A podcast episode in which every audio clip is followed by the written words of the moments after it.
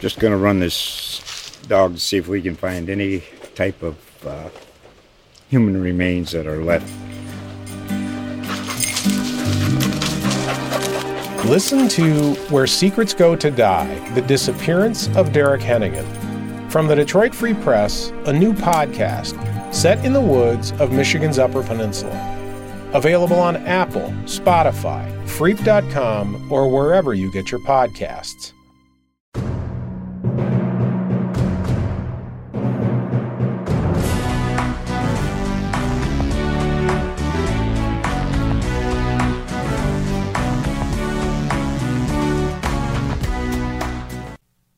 Hello, and welcome to Spartan Speak, a podcast from the Lansing State Journal and Detroit Free Press focused on Michigan State sports. I'm Phil Friend, your host and producer. Joining me this week are two sports writers who would never defer to the second half Detroit Free Press beat writer Chris Solari and Lansing State Journal sports columnist Graham Couch. How are you guys doing today? Chris, I'll start with you. Um, I'm great. Um, I am actually. I'm going to defer to the second half of the season. Um, you know, kind of, kind of going to play on the defensive end right now, and hopefully I'll uh, get a little more offensive uh, once you get past the midpoint. Graham, how are you?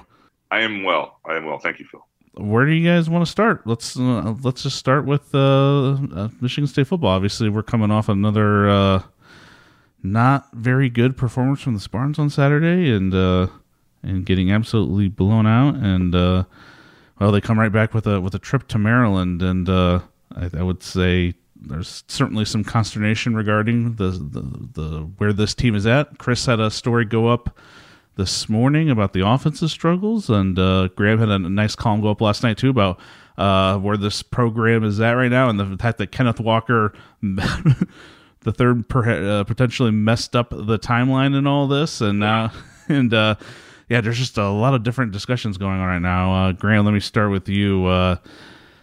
Uh, and Maryland's come off a game where they look good against Michigan. So I, this is a game I think a lot of people might have penciled as a W at the beginning of the season, but now we might not be so sure. No, I think it's it's a massive game. I mean, Maryland's obviously at some places up to an eight and a half point favorite. Um, that line has kept moving in their favor. Uh, the the remnants of Hurricane Ian make it, uh, you know, uh, uh interesting because you, you might you're going to get rain probably this weekend. So I don't know to what degree that'll impact the game. But but it, to me, this feels like this game here feels like the difference between six and six and three and nine. And I think you know, and and it, last week's game was a was a big game in a lot of ways, but it was a complete failure. So you, are left with trying to figure it out. I mean, you're, you're, talking about a team that did not force the opponent to punt, and a team that um, got no, did not score until the very end when you know backups were in. So a complete failure. Uh, one of the I think uh, up there with the fiascos of in, in Spartan lore, and there have been a few. Um, but this game, if, if they find a way, because here's the thing: Maryland being decent is good in a sense. If they were to play a, a Nebraska team or a Northwestern, somebody that's really down on their luck, somebody that doesn't have a quarterback who can test them or anything like that, and they were to get a win this week, what would it really mean? What they need is to show that they can hang in there, to show that they can beat a competitive team. And if they can do that, then you can see a path toward other wins. Then it can stem the tide, even though Ohio State could be a bloodbath. Uh, it, you know, if they go down there and, and, and, things don't look don't look good again, um, you know, I, I think that that three and nine is very likely, and the, the chances of winning in, you know, October are, are, are, are probably slim. Yeah, this. I mean, this is a massive swing game. Massive. I mean, you know, you looked at that Minnesota game and it was, you know, a chance to say, okay, this is, you know, the the the game it was at Washington was was the aberration, and you know things are going smoothly. But with you know with how both of those games played, I mean, you come out of the gate in two games against Power Five opponents and three and out, three and out both of your first offensive possessions. I mean that that basically sets the tone for the the rest of the the final three quarters in both of those games, and and it's that's the it's the third time this year that the offense has done that. I mean, they did that against Western. You can survive it against Western Michigan. You, you're not going to usually survive that kind of, I guess, offensive shortcomings and and then flip it around and have your defense on the field for almost 24 minutes of the 30 minutes in the two games in first quarters. I mean, that's that's a recipe for for failure right there. And this is a game where you have to show and, and come out. I mean, you, coaches can talk all they want about, you know, we want to come out fast and we want to assert ourselves from the outset. Um, it, it's more imperative when you haven't done it, eh, eh, you know, at all this season. I mean, the only game that you had um, was the Akron game, and, and Akron is just not a good football bowl subdivision team. Um, you know, uh, this is it, it, It's you know, like you said, Graham. I mean, this this is a swing game that maybe could go from bowl eligible to to panicking uh, in a hurry. You know, I think the other thing that's that, that's interesting about that is, you know, I talked about this sort of two parallel tracks. I think the program is on where you're on this, you know, recruiting and building towards a future that people hope is, you know, competing with Ohio State, and then you've got the here and now. And I I do think that, you know, we you want to make sure doesn't happen if you're Michigan State is that the here and now impacts that future track. And so, and to this point, you know, two games of, that haven't gone well. You haven't seen any public wavering from their, uh, you know, 10 four star pledges in 2023. They picked up a 2024 four star defensive back the day after the loss to Minnesota. All, all, all good signs.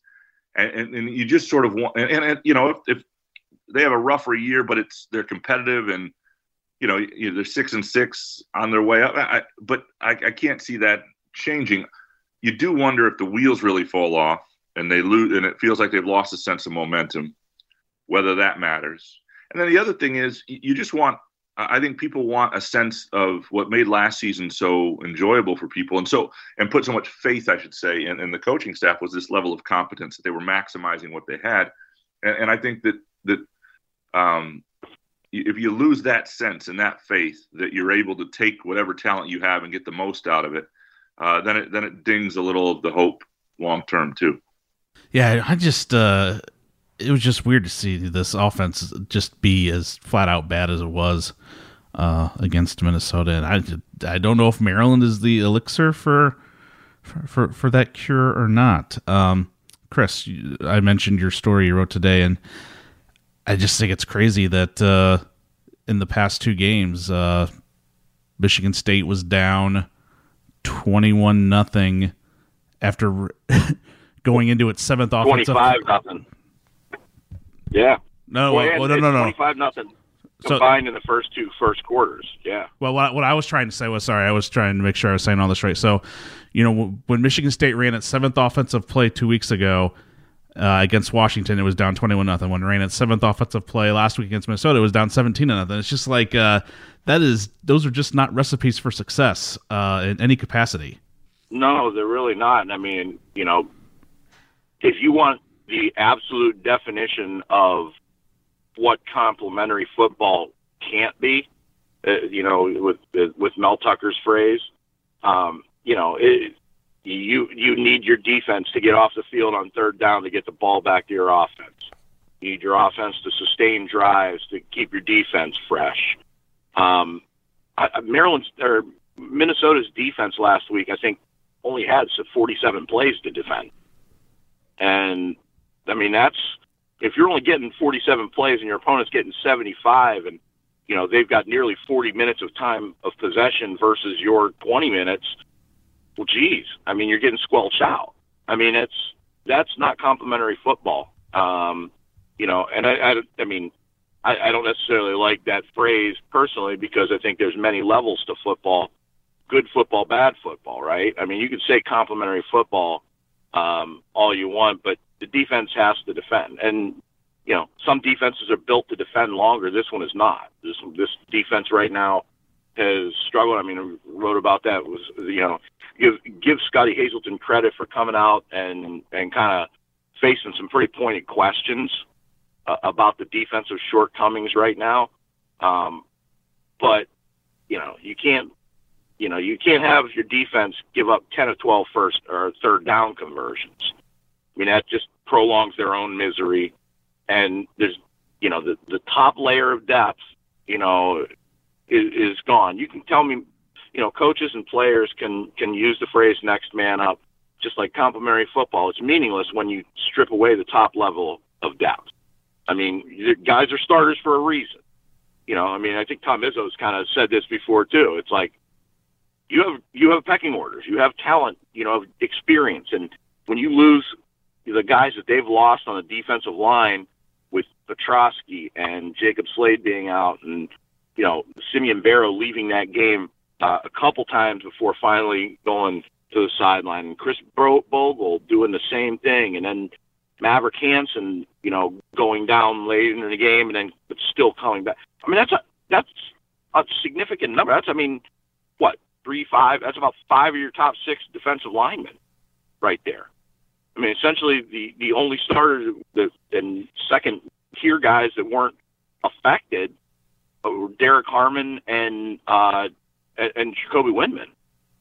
I mean, you need the bodies. You know, I mean, and, and again, when we we talked about going into the season from the pass defense standpoint, I was adamant about how Darius Snow was was critical for that that pass defense, being able to give you the speed guy at linebacker who could chase sideline to sideline, could cover over the middle. Well, you're back to having a couple guys that that are basically four three linebackers trying to play a four two five, and you know, it they're getting exposed. And then you take out Xavier Henderson, and you lose two guys with Snow and Henderson, who are the nerve center of the defense.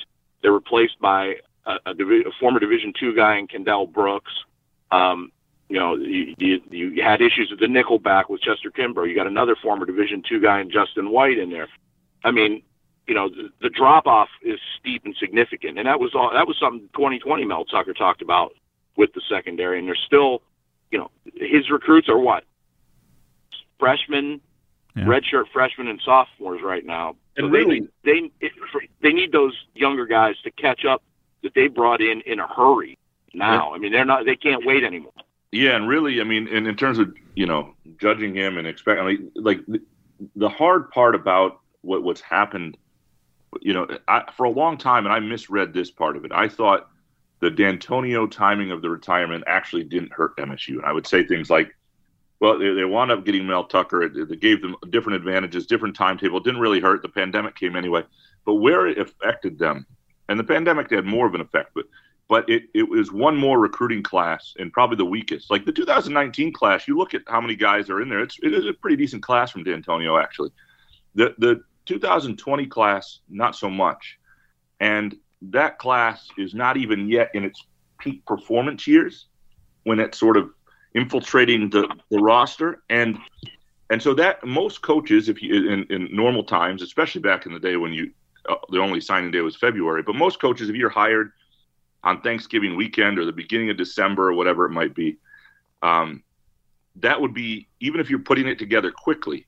There might be guys you had recruited at your old school, whatever. Those are your guys, and so that's that's a recruiting class you lost that most people don't lose coming into their first year. You lose the the class because of COVID in a sense, and, and there's some players in that 2021 uh, class that are are good players, but that those are you know the Zoom babies as he calls them, and and guys who committed without having campus tours. They didn't really. I mean, it was a tough deal. A lot of dead periods in recruiting, and so I don't think that's really a fair class either. So the, the class you're judging him on. If if we usually judge a, a, a coach in year four, that's when I think it's fair. A lot of programs fire a coach before year four, but when it's truly fair, and there are signs things are going south before then, I, I understand firing a coach. But if you want to know what a coach's ceiling might be, where that program might head, year four is the beginning to be fair. I think when their earliest kids are upperclassmen, you're starting to see their their younger their, their second and third classes, ever, you know, throughout the program.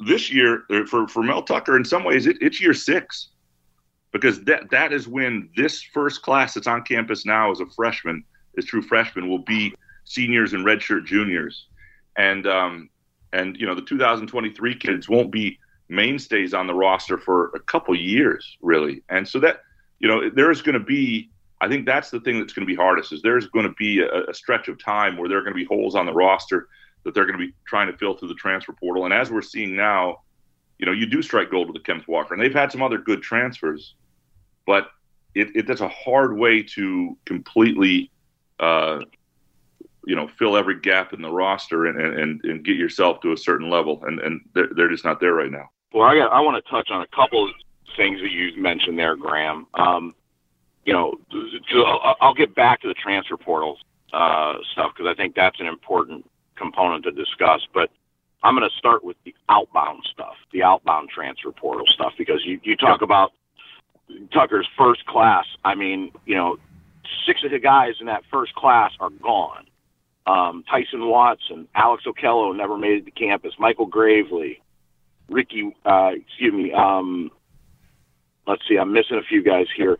Antoine Booth, Cameron Allen. Um, those guys are all gone. Stefan Johnson never made it to campus.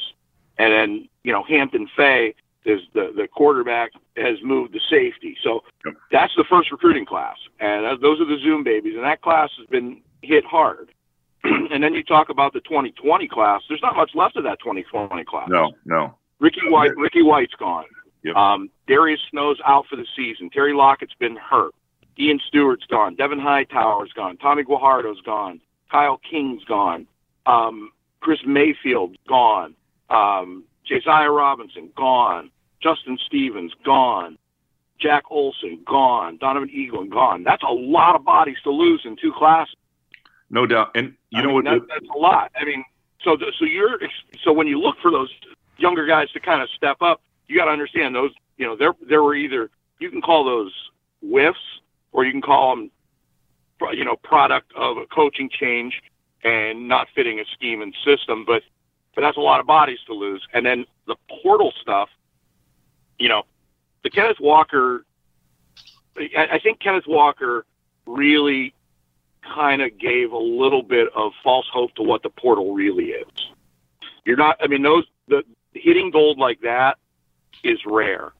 You know, look, you just look at uh, across the ball last year with Quavaris Crouch. He came in with huge expectations as a four, former four-star guy, and lasted not even a year in, in terms of what he did because you're, you're getting another program's leftovers in some ways. I don't want to, you know, I mean, so everybody that goes into the portal wasn't playing at their previous stop for a reason.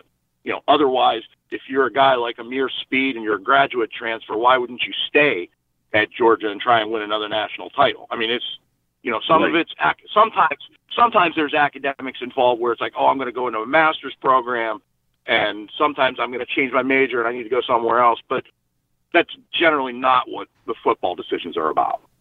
You know, yeah, no, you make a great point. And I had somebody tell me once, this is about junior college uh, transfers, but it because years before the transfer portal, but it it certainly, um, I think, fits exactly what you said. You know, it said with a JUCO transfer, there's always a reason they were JUCO transfer. Now it could be a different reason. They're not all bad reasons, but there's always a reason. You have to understand the reason, right? And if you have too many of those guys, Yeah. it infiltrates your culture, and it's and it's an issue.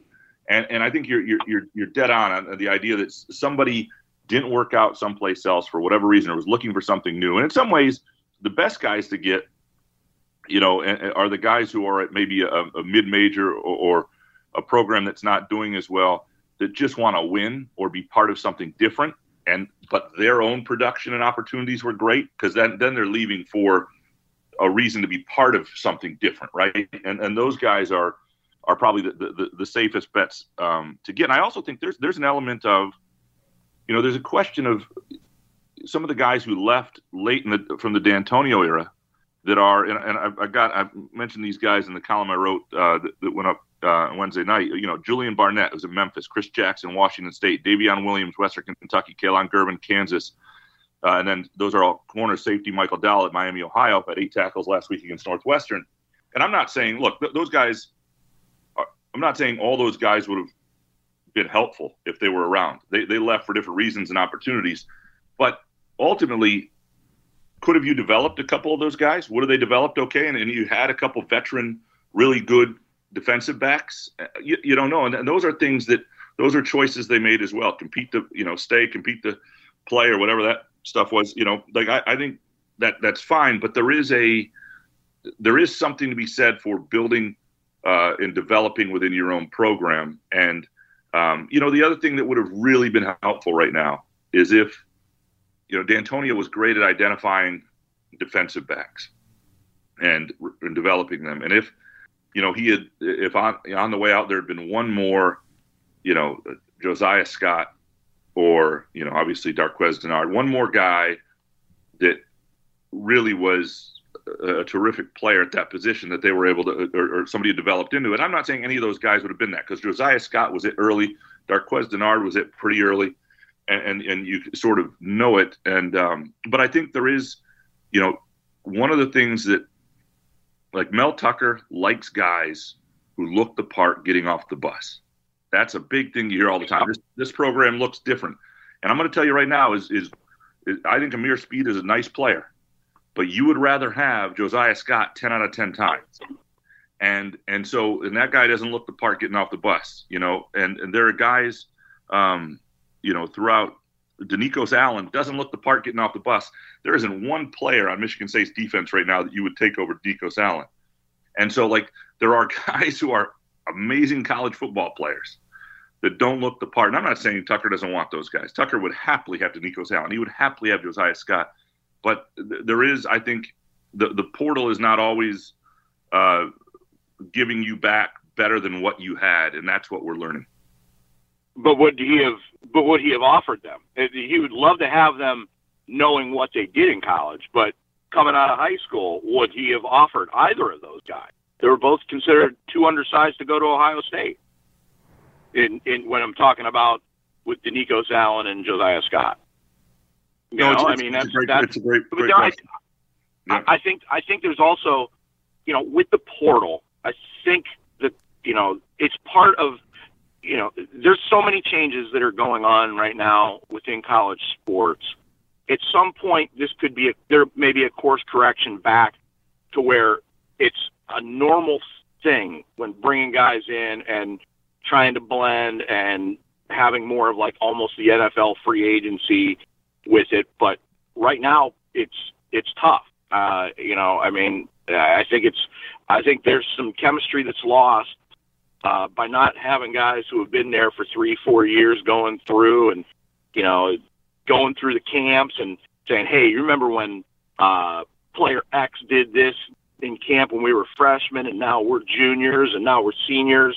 Um, there, there's chemistries and bonds that are built that you know right now these kids that's what they knew. So now uh, there's going to be some course correction to that at some point. But uh, you know you're in kind of flux with that. But you're uh, you know you brought up one guy that I think would have been a significant piece this year in Michael Dow. Because if if if you know you have Xavier Henderson going down, you have Darius Snow going down. Michael Dow is a guy who could have floated between safety or linebacker. Um, you know the ability to play either of those spots with how they were doing it, and that's they don't have another. They didn't have another one of those kind of guys to replace Darius Snow. And, and at least not at least not an experienced guy. They they may have some someone coming up. I mean, guys like Caleb Coley, um, you know, even a, a guy I've heard like AJ Kirk. You know, he hasn't really been talked about at all, but they brought him in thinking, you know, he's got those linebacker hybrid safety kind of skills, you know. But those those guys clearly aren't ready, or else they'd be playing right now over over Haladay and Van Summer and linebacker. No, or you, in the secondary, so banged up. Yeah, and that, one of the hard things is, and this this is where you wonder if you'll get a course correction or not. We'll see on their experiences. Like Kalon Gervin's playing for a really good um, Kansas team that's having a fun year right now, and he's starting some week. Like he, he's not, he's in the exact same position he was at Michigan State, where you know, Michigan State, he left because he kind of got replaced as the starter. But he was a sometime starter, and he might have worked his way back in. And, and guys used to, oh, you got replaced, you got to you got to battle it out and get it back, and you got a long time left in your career. You might be the starter again. There, it's so easy to leave because you don't have to sit out. And he goes to Kansas, and, and I'm reading the stuff on Kansas, and it's him or somebody else. Will they start? Somebody else started. Like he's in the same exact spot at Michigan's at Kansas that he was at MSU and and so that that's the other component of this. That this isn't like Mel Tucker ran. No, Mel Tucker did not tell uh, Gervin that you, you have to leave after week four. You know, so that that's the other thing. The, the compete to play, compete to stay thing. That um, I, I, think you know that needs to be modified also. But but please keep competing. like, well, Yeah. we'll keep it- your ass. it- with all, even Sorry. with all of this though, even with all this, it comes down to it comes down to something that Tucker says it's a production business. It doesn't matter what the course correction is, will be, should be. Doesn't matter if guys are leaving. It, it's, it's a production business, and right now neither side of the ball is producing. And then you see the results like Saturday against Minnesota, and you know the the first half at at Washington. A few minutes ago, you guys rattled off, or Chris, I should say, rattled off a bunch of names who have left the program since Mel Tucker got here. I will say that we have reached uh, the four game threshold this year, and I don't think we've seen anybody announce they were entering the transfer portal unless I completely missed it. So I guess that's a good sign, maybe for this year, or or is there anything there? It's a know, valid point. I mean, Yeah, it, it, it, it, it four games though. It's a, you you had to have played in four games. I guess Right. you know we'll see at Maryland, right? You know, if if if a guy's not there, or a couple guys aren't there, then the questions are going. I mean, there's, there's also been a little bit of a tightening of the transfer portal uh, access to to the Well, media as So, well. well, here's and here's the other thing. I don't think you can be in the portal right now because of the changing. So you can have intentions. that too, yeah. so this is what happened to the Boise State quarterback, I believe. Because of the new windows, you can have intentions to transfer, but you won't be in the portal right now. It's going to get harder to know when guys are surely going, um, but or, or or intend to be in the portal. I think because the, the portal windows are are going to be what they are. That still the four game rule still exists, so there will be people, you know, deciding, uh, you know, based on that and and and, and whatnot. But um, you know, and you, you, but you do you do keep an eye on, yeah, you, you, do wonder who doesn't show one of these weeks and that sort of thing. That four game rule definitely makes things um, makes things interesting. I mean, I think it's a good rule. Don't get me wrong. I think it's a great way. I love that a true freshman who isn't ready early in the year, or you only need for a couple weeks because of an injury, um, is able to get their feet wet, play, fill in at a place you need, and then not lose that whole year of eligibility. I mean, I think it's a fantastic rule, but the, the, the side note of that, and, and it also gives guys more time to look at where they fit on a roster and to make judgments. And so I have no problem with it, but it does. This is definitely an interesting, uh, interesting time. Yeah, I guess I'll rephrase my initial statement to say at least we haven't heard any whispers uh, Right. that anybody is uh, planning to, to leave the program. Well, let's move to, to the Maryland game here a little bit. Uh, in last week's episode, we, we talked a little bit about how experienced Minnesota was with you know so many fifth and sixth years players. Excuse me, fifth and sixth year players, and that and that really showed in the game Saturday. Is this a similar situation for for Maryland at all? I mean, Tagovailoa is feels like he's been there for six years, but uh, I, I guess I can't speak for the rest of the roster. it's a build. I mean, you know, Locksley's done a good job of getting them getting them more talent and getting them a little deeper and you know, kind of more of a traditional build. Um, they've added guys here and there, but um, Minnesota was a little bit of an abnormality with how many six year guys. I mean, that's you know, that's 19 year old guys versus 23 year old guys in football. That's a big difference. I mean, we saw some of that in basketball last year, but it was it wasn't nowhere near as glaring as in football when you've got you know guys in the trenches that are in their fifth, sixth year that are you know that look like grown ass men versus guys who look like they're developing college players. Um, you know, I think that was last week a, a big thing. Particularly, I mean, a guy like Ibrahim and and Morgan. I mean, they played a lot of college football already in their life, and you know now Yeah, they they get that extra year. I mean, that's a, that's another part of the course correction too, right? I mean, you got the the abnormality of having guys that can stay for six years, um, and you know sometimes play five, six years of college football depending on their injury status. So that's that's something that's different now than it was two years ago, three years ago. So, uh, you know, it, it's it, it's crazy right now with the changes in the landscape. There's no question about it. But so not just the changes, but so many of them so quickly. Yeah, I'm, I'm very curious to see Maryland up close. Um, you know, there are a few things. They look like they're more solid.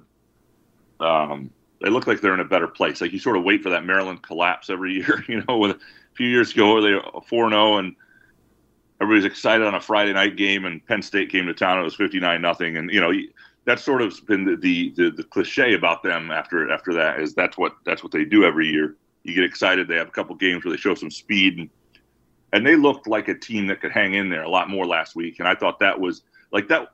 You know, the, the, the impressive thing what Maryland did against Michigan is things didn't go well, and they still almost won that game. I mean, the, they have a kickoff go off a guy's face mask, you know, and and and yeah. you know, and they score a to touchdown. Start the game. What's you that? Talk, you talk about Michigan State. You talk about Michigan State's bad start. That was the yeah. first kick of the game. Totally. I mean, and, and you, you know, 13, 14 seconds in, they're down seven, and they, they were supposed to have the ball. And they lose their, they lose their quarterback, and, and they still have a good drive. Like, like there are things like that, and I think Tagovailoa is, is going to play um, this week. They've said game time decision, but he says he's 100. percent He did his press conference, all that stuff. So I I, I think he's going to play.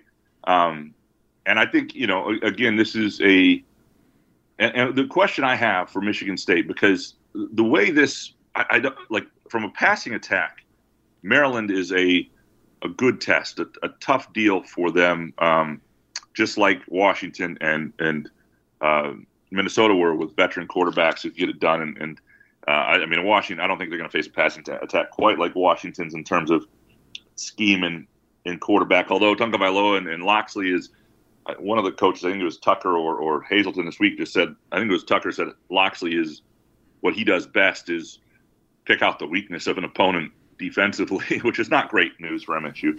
um, but the uh, I think offense. I, I, mean, that's no different no different than what Fleck and what Kalen DeBoer did in the last two weeks.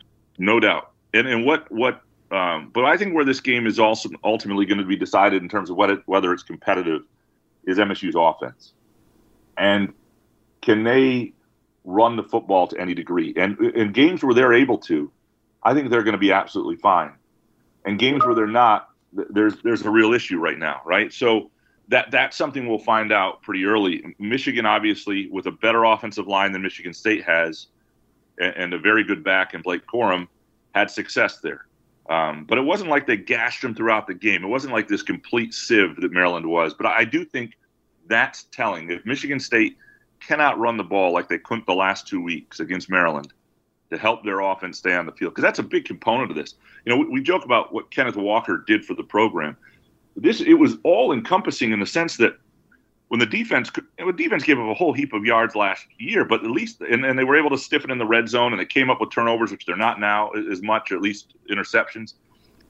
But the difference was they weren't on the field that often because when they did get off the field, Kenneth Walker and the offense put a drive together and that he he just permeated the swagger of the whole team, and they you know, and so they need that offense to be responsive, to to have its own drives, to, to keep them in the game, that to not feel like they're constantly, you know, backpedaling and, and trying to just stay afloat here, and, and so I, I, to me, can Michigan State run the football?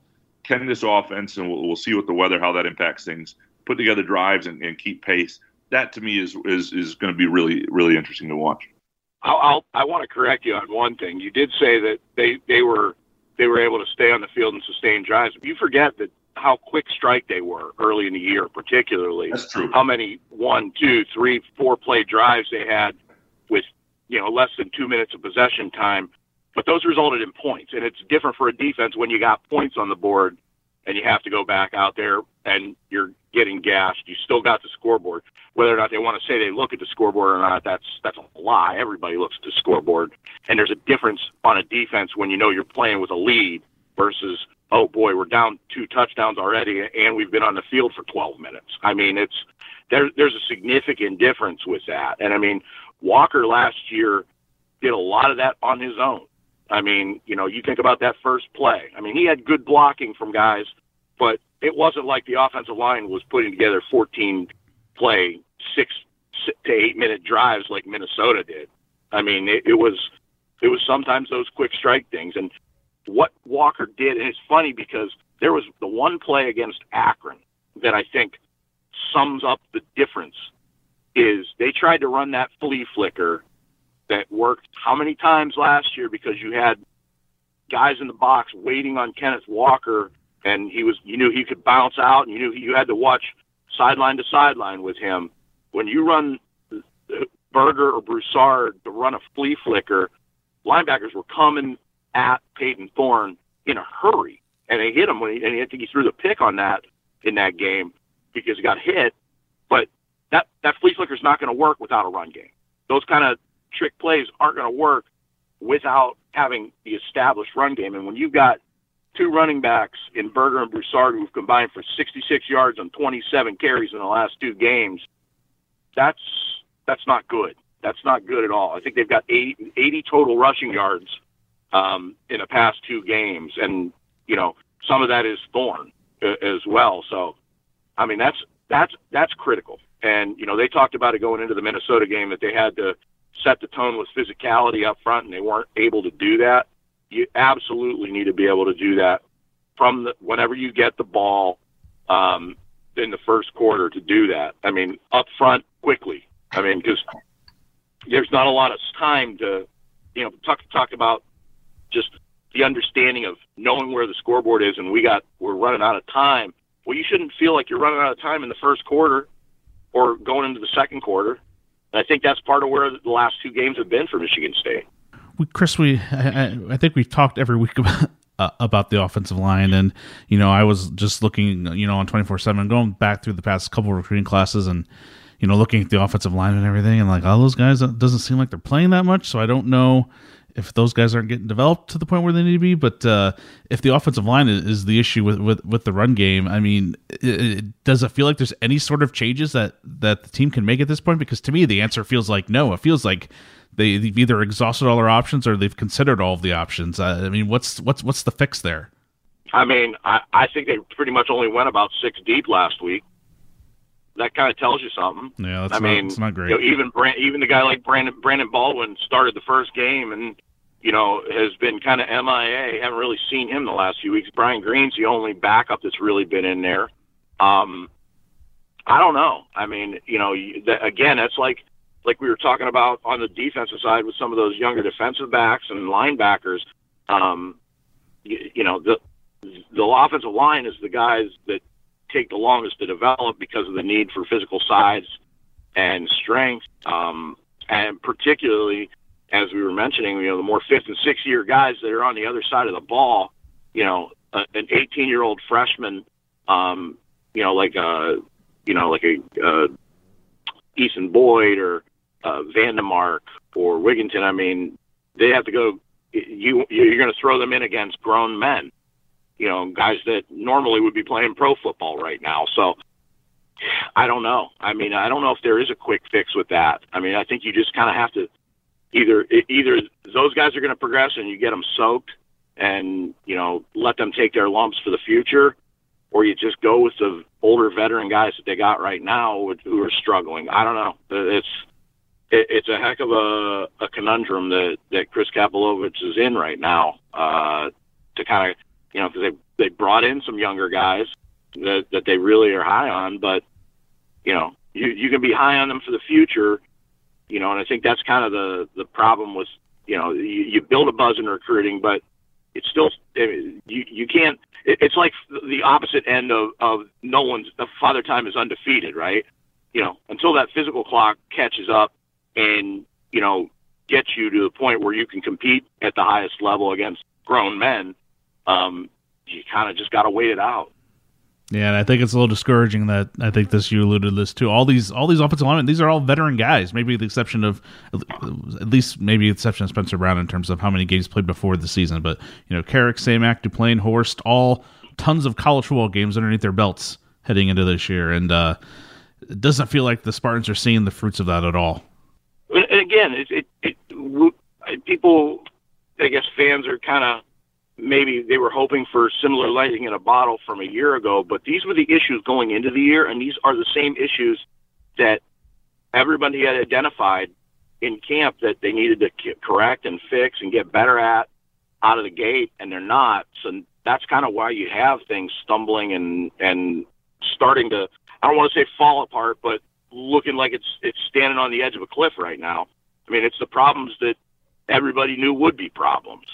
Um, and they're problems that you know in in football sense if you can't defend the pass right now in in in this era of the offense pass heavy offense if you can't block up front no matter what you're trying to do um you're going to take some hits you're going to take some lumps and you're going to take some L's and you know that's that's the reality of it Yeah, it, it, you talk about uh, you know defending the pass. Uh, it seems like Michigan State uh, keeps running into veteran quarterbacks this year, it reminds me a little bit of during basketball season when it seemed like every other team in the Big Ten had a big man and just completely took advantage uh, of the Spartans in the post, and we're seeing that with quarterbacks and and the Spartans' pass defense. So. The interesting thing too is that the first two weeks they faced a guy who was a first year starter in Jack Salopek for Western Michigan, and then week two against Akron, there DJ Irons was moving the ball, and then he gets hurt, and then he's on an inexperienced backup for three quarters of that game. So you got a little bit, you know, they had 12 sacks in those first two games, a little bit of fool's gold based on the quarterbacks they were facing. Because everybody, because they're not Michael Penix, they're not Tanner Morgan, certainly not Tua, they're certainly not C.J. Stroud. And I mean that that yeah. that quartet right there, and then you got to after that you got Wisconsin and you got Michigan, who have veteran line that you know that help younger quarterbacks or help you know guys that, that aren't as experienced or aren't as good look better. So yeah, I mean it's the competition stepped up and so did the the quarterback play that they got to face. So I mean it's a big it's a big change to going from what they saw the first two weeks to these these last two and then the next two. Yeah, Pen, you know, obviously Penix and Morgan lit up the Spartan defense, and those guys aren't even Heisman candidates like uh, C.J. Stroud and uh, depending on how you feel about Michigan's quarterback, uh, is one as well. So um, it'll be interesting to see if if it's even possible for them to to get things right in the defensive secondary. Um, you guys got a chance to you mentioned this earlier and i know you guys wrote about this too you guys had a chance to talk to Scottie Hazelton uh, the, this week uh, i mean was his you know explanations or thoughts about where this team's heading uh, was it convincing at all or I mean, here's the thing. I thought there was one thing I wish I had asked that I, that I did not, um, and that was just I, I, think one thing that would help him and and is to like explain to a layman, right, or to the dumbest media person in the room and pretend they're here, what your defense is, and what your philosophy and hopes are to get out of it. I think people need to hear that, and because they need to hear what the, the ultimate goal is. There's concerns there that this is like, so, you know, bend but don't break, and, and they're always going to give up a lot of yards, and this is just, and uh, you know, there's no no never going to be press coverage, and even though there was some, they played some man at times, and they've done some things, and that hasn't worked. Um, he does sound like a man who has defensive answers, but not for this team. And and I don't know, you know, and you know, it is it is. He mentioned it's a collaboration with Mel Tucker and and and uh, you know Harlon Barnett. I don't think any of them right now have great answers. I don't know that what they're doing. It, it's clearly not not working for this group. Is there something that would work for this group at a time? The, the, the problem you have is you, you can't scrap a system midseason very easily. Uh, that just doesn't work. Right. I mean, this is what we practice, this is what you teach. Uh, it, it's so and you can change, you can simplify, you can change your approach. Um, and, and sometimes defenses that aren't that talented develop a bit of a swagger. Last year's being one of them, right? And and you start to have things go well. I covered one. Lived in Kalamazoo, by the way. We're covered Western Michigan. I, co- I, covered a defense that, that, that had all sorts of swagger when uh, um, Scott Shafer was the coordinator, who's now at Middle Tennessee, which just upset Miami. Um, and that was a very simplistic, aggressive defense. And they were getting home and they started to feel real good about themselves. And it was effective for that group. But that sense of swagger or confidence began early. It's very hard to repurpose that. It's very hard to get just trucked for a couple weeks and then find that. And so that I, I, it's a really tough spot because they've got to help those guys find confidence. More than anything, right now, their job is to help those guys find confidence. And then there's the other side of that too. Do you throw the baby out with the bathwater? Because if this, if you're committed to running the four two five and playing the way that that you want to play, do you change that simply for now versus knowing that you need to do this, and guys need to get the experience in the scheme and with the responsibilities of the defense as it is. Um, do you keep them running it regardless of whether they are struggling with it? I mean, I, I, that's it's a fascinating X's and O's and versus philosophy question right there. Because if your defensive philosophy changes with the wind, um, and I'm talking the base defensive philosophy here, um, what are you doing for the long term, right? I mean, you know, how are these guys getting ready to play that long term if they can't, if, if you keep shifting around what you're doing now? I don't know. I mean, it's it's not an easy. There's not an easy answer to that. I don't think either. On that note, let's uh, take a look here and see what we think in terms of seeing if they can change things on Saturday. Both our uh, weekly predictions. Uh, Graham, I will start with you. Will the Spartans right the ship and pull one out here at Maryland, or will things continue going south? I think they'll play better. Um, you know, uh, but I, am not picking them to win. I think I've just seen too much. I think you know, obviously, the evidence from the last two weeks, both with Maryland and Michigan State, does not point to that. Like if you if you're picking MSU this week, I think you're you're you're you're counting on something that that does hasn't existed. However, I I do think like inside of eight and a half, you know, I I, I think that they will. I think they got a shot at that. I, I think I think they'll be competitive. I, I think they're going to lose inside of a score. Um, but so I, I yeah, competitive game like uh, something in the realm of you know, uh, 30 to, to 23. Chris? I, it, it's really hard for me for a couple reasons to kind of wrap my head around it. One, obviously Tua's injury, you know, he can say he's 100%. Um, they can trot him out there in a knee brace at practice and, and give a look like he's going to play. Um, but we don't know. We won't know until game time. Um, particularly because of the conditions too. I mean, do you want to put a quarterback out there with a bad knee? It's a 60% chance of rain right now for Saturday. And there's no telling what the, the storm coming up is going to do. And do you really want to risk a quarterback's long-term health in a situation like that? Uh, particularly a guy who's as dynamic as, as Tagovailoa. I don't know. Um, that, that obviously compounds things. And then on the other side, if it does rain like that, where's Michigan State's defensive line? Because it become all of a sudden becomes more of a ground game, and your defensive line is decimated with injuries.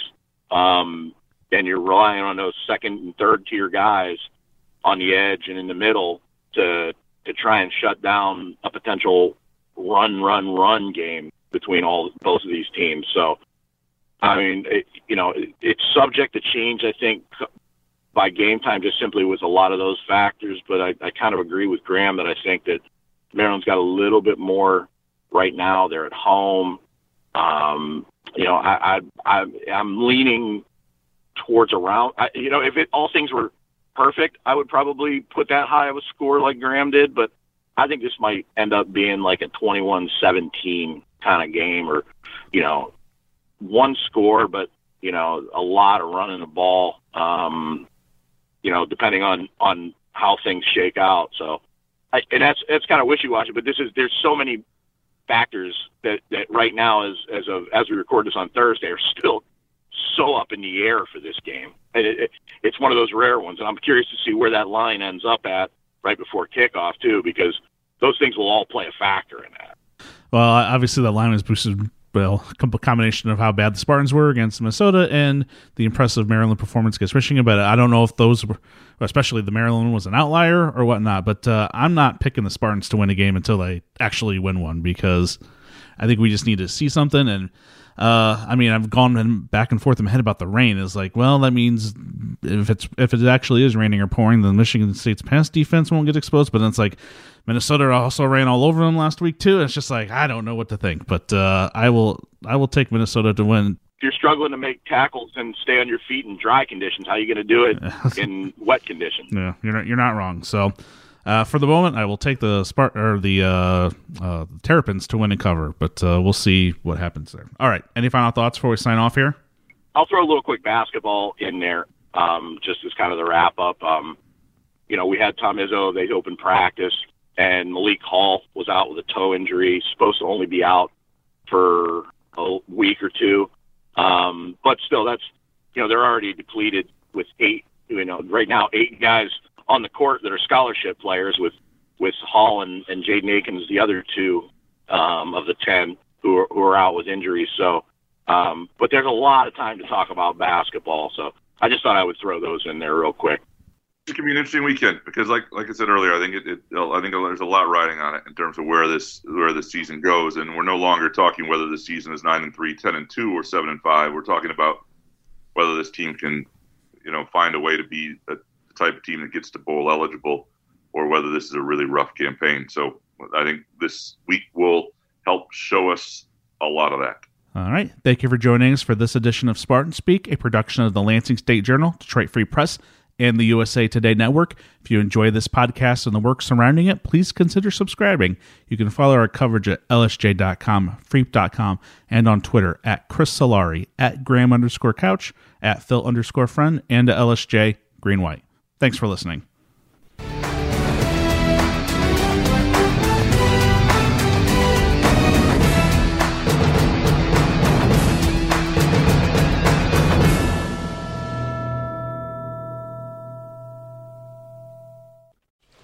Just going to run this dog to see if we can find any type of uh, human remains that are left.